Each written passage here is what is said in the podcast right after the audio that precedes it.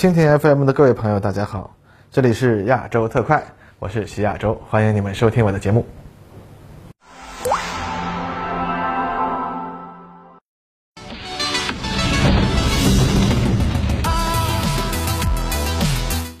各位朋友，大家新年好啊！欢迎收看本期的亚洲特快。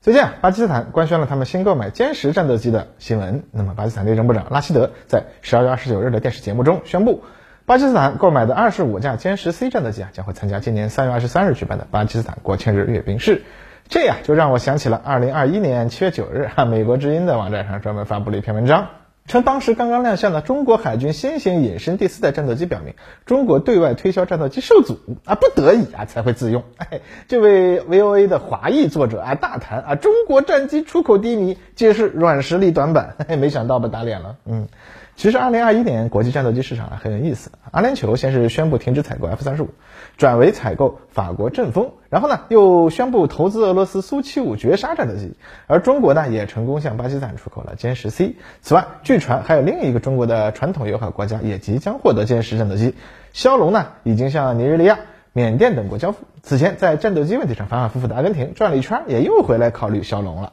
看来呢，国际战斗机市场的局面正在日益走向战国时代。美国的 F 三十五和 F 十六 V 在国际市场上一枝独秀的局面啊，似乎是蒙上了一层阴影。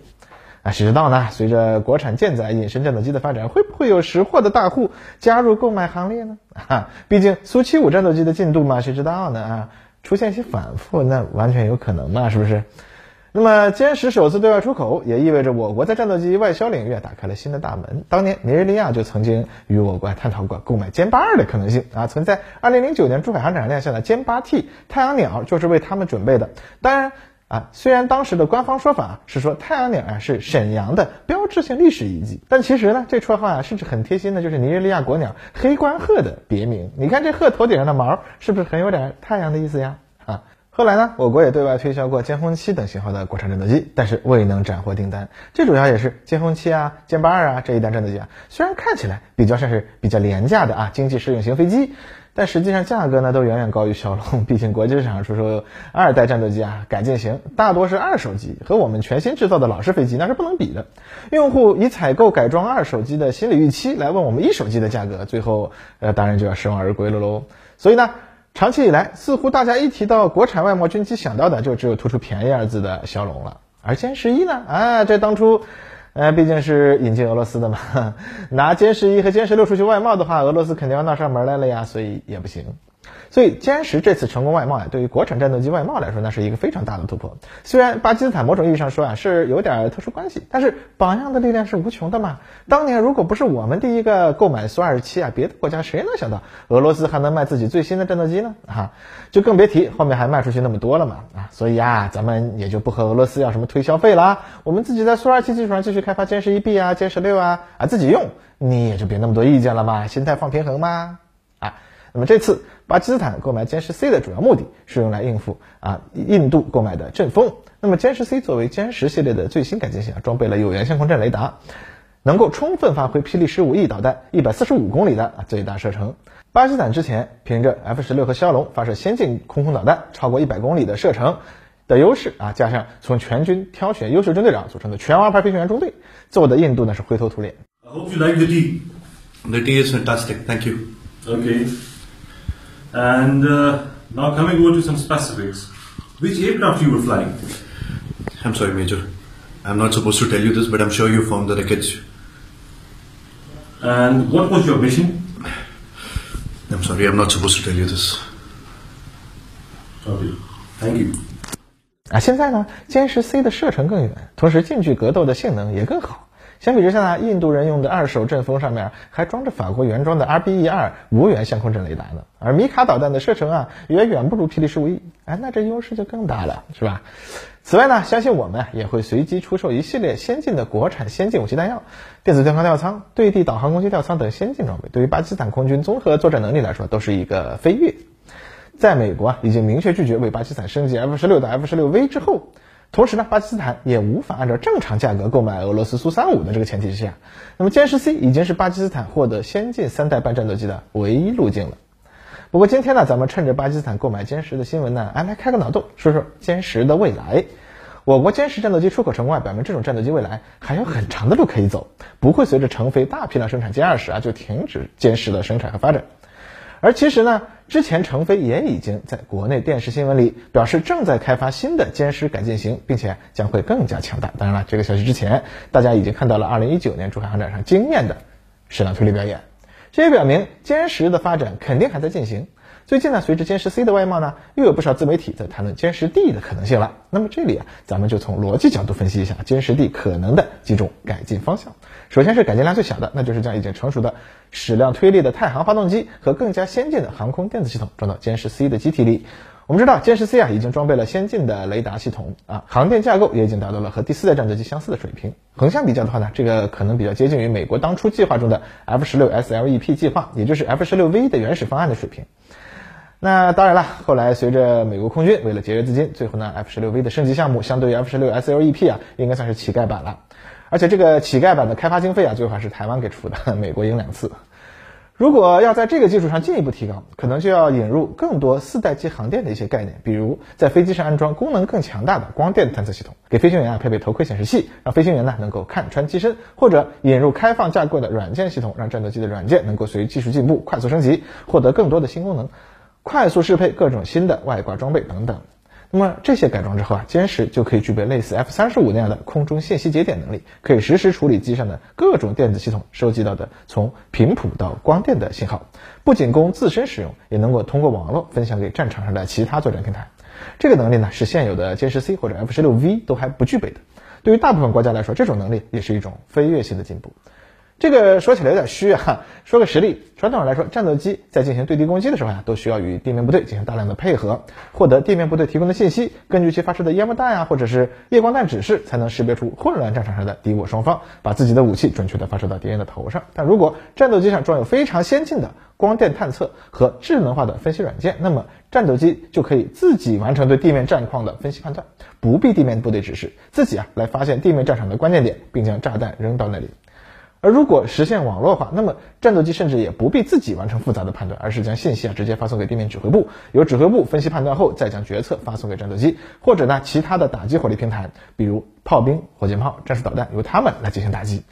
那么把这个过程放到空战中也是一样的。那么第四代战斗机的先进航电系统啊能够描绘出一张比以前的系统更加准确的空中和空地对抗的态势图，并且能够实时的更新，再通过数据链啊发送出去。由于四代机本身的传感器啊更加的丰富，而且战斗机也本身呢也更加贴近对抗的前沿，所以这个态势图呢，它的准确性和实时性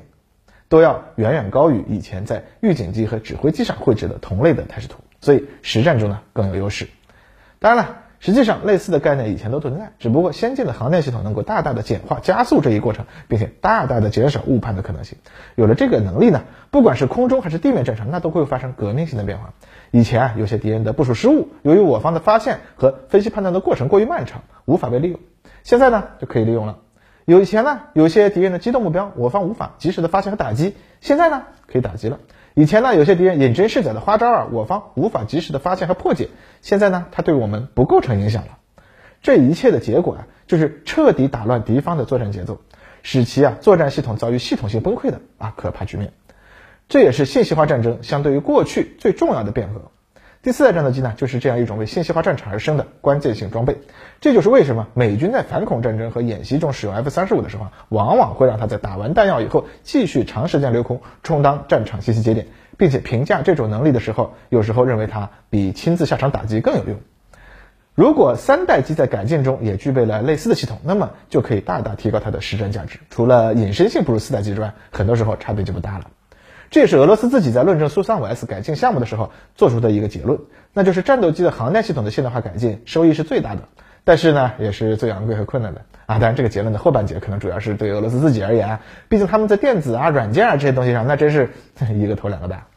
另外呢，美国援救的 F 十六 SLEP 改进里面啊，并没有矢量推进发动机，但歼十呢就可以有。但是对于歼十而言，推力矢量到底能带来什么样的性能上的提升呢？航展的表演确实是很花哨的，但实战中啊，对于歼十而言，增加推力其实要比矢量喷管可能更有用。不过俄罗斯的苏三零 SM 和苏三五呢，也是三代战机的改进型，它用了矢量推力。那么看来这玩意儿总有好处，至少来说增加了飞机的控制手段，在一些特殊情况下可以提高控制飞机的能力，能够让让飞行员的操控更加的无忧虑。对于设计师来说呢，多了一种能够提高飞机性能的工具；对于推销员们来说呢，也多了一项给用户推广的亮点啊。当然了，啊具体的好处呢，还要看成飞的设计能力了。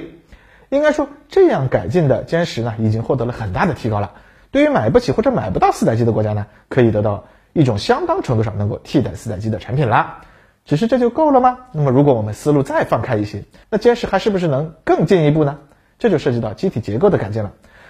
最简单的，在机身上加装美国出口型 F 十六上常见的这个保型油箱，这个没啥难度，而且对飞机的性能影响确实也不大，能够大幅度提高飞机的留空时间。配合上面我们提到的飞机航电系统的改进呢，那就更有用了。但是这个改装它当然也有坏处，就是带来飞机飞行性能的下降。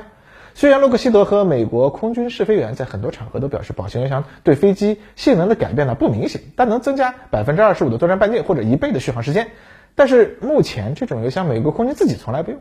外贸用户里呢也只有以色列、部分中东国家和东欧国家使用。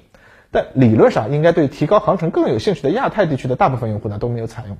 这就表明美国人的宣传看来还没有那么实在。分析下来啊，以色列空军主要是因为对于 F 十六的飞行性能没有那么高的要求，毕竟它的空军技术装备优势很明显嘛。而中东和东欧国家呢，采用保型油箱更多的呢，可能还是吃了忽悠。而对于那些强调截击性能啊、飞行速度、机动性的空军来说啊，保型油箱在权衡之后决定不用，那也是很正常的。歼十啊本身是一种强调高速性能的战斗机，增加保型油箱显然会损害它的主要优势，所以呢这东西应该是一个可选项。如果有用户认为需要，那么他们当然也可以选用，技术上肯定不是什么难题。但是对于巴基斯坦、朝鲜或者其他指望歼十和敌人战斗机进行高烈度对抗，或者要紧急起飞拦截敌方高速目标的话，那么这个东西啊可能就不是很有必要了。反正歼十的航程和留空时间已经不差了嘛，还是用常规的可抛弃式的副油箱更加实在一些。那么比保型油箱更深入一些，我们就回到歼十的娘家成飞的其他项目上。那么去年中央电视台曾经播出的一个郭颂飞院士的节目中，曾经出现过一张双发歼十的概念图，有点像俄罗斯的米格一点四四验证机。那现在想起来，这或许是歼十和歼二十之间啊进化链条的一个缺失环节。今天呢，已经有了歼二十了，再回去把这个双发歼十捡起来就有点无厘头了。所以简单的搞个双发歼十应该是没必要的。但这提醒了我们另一个问题，那就是歼二十的一些新技术是否能够用来反哺歼十呢？前面我们已经说了航电设备，我们知道歼二十的航电设备啊已经引入了类似 F 三十五的可升级概念，它的发展呢也是按照软件快速迭代的方式进行的。而我们呢也说了相关技术是用在歼十上的好处。那么歼二十上还有什么技术可以用在歼十上呢？结构和材料行不行呢？那当然可以呀！啊，之前有报道已经提到，沈飞的胡鹰一号、二号原型机的结构系数，也就是结构重量在起飞重量中的比值。达到了比 F 二十二更低的水平，那是创造了世界纪录。但是结构系数这个数字吧，四代机其实要高于三代机，因为四代机啊为了隐身需要设置弹舱和更大的内部载油量，因此呢死重其实是要更高一些的。也就是说，如果在三代机上使用四代机的结构和材料，那么飞机就可以做得更轻、更结实了。而且呢，之前歼二十的总师、歼十的飞控负责人杨伟啊，他曾经说过，歼十设计的年代还是早了一些，因此现在看来呢，在结构设计和新材料使用方面还是有些遗憾的。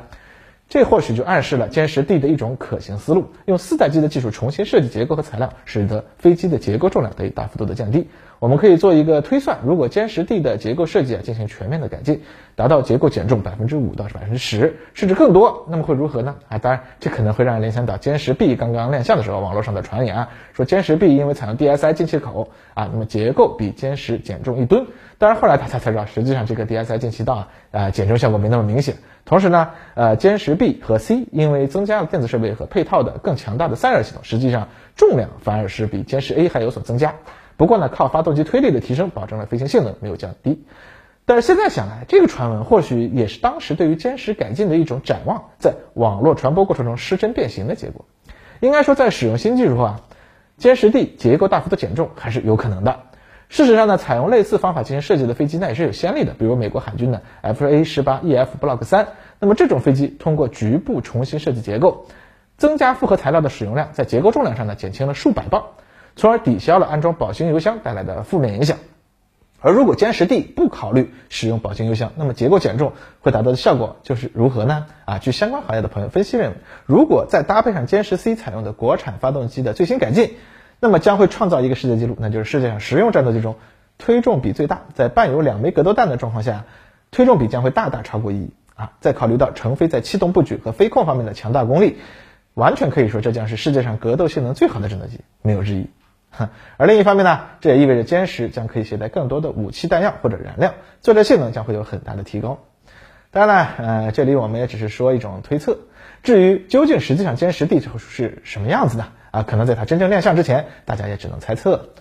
其实呢，如果连结构都重新设计了，那么歼十 D 完全可以进一步啊，进行局部隐身修行，再搭配上类似的 F 十八啊 EF 的武器减仓，以及类似美国正在为三代机研制的能够有效对抗有源相控阵雷达低截获概率模式的先进雷达告警机，那么它完全可以成为一种十分接近于四代机的三代半终极改进型战斗机，甚至能够凭借自身性能有效对抗 F 三十五这类飞行性能存在缺陷的四代机。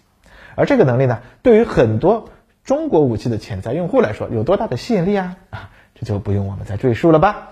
总之呢，中国已经能够搞出歼二十、海四代这样的正经四代机了。那中国航空工业的天花板有多高啊？大家已经有目共睹了。那么在这个基础上，一组廉价、性能大幅度提高的准四代战斗机，不论是对于内外用户啊，需求呢就在那里，就看谁呀来填这个坑了。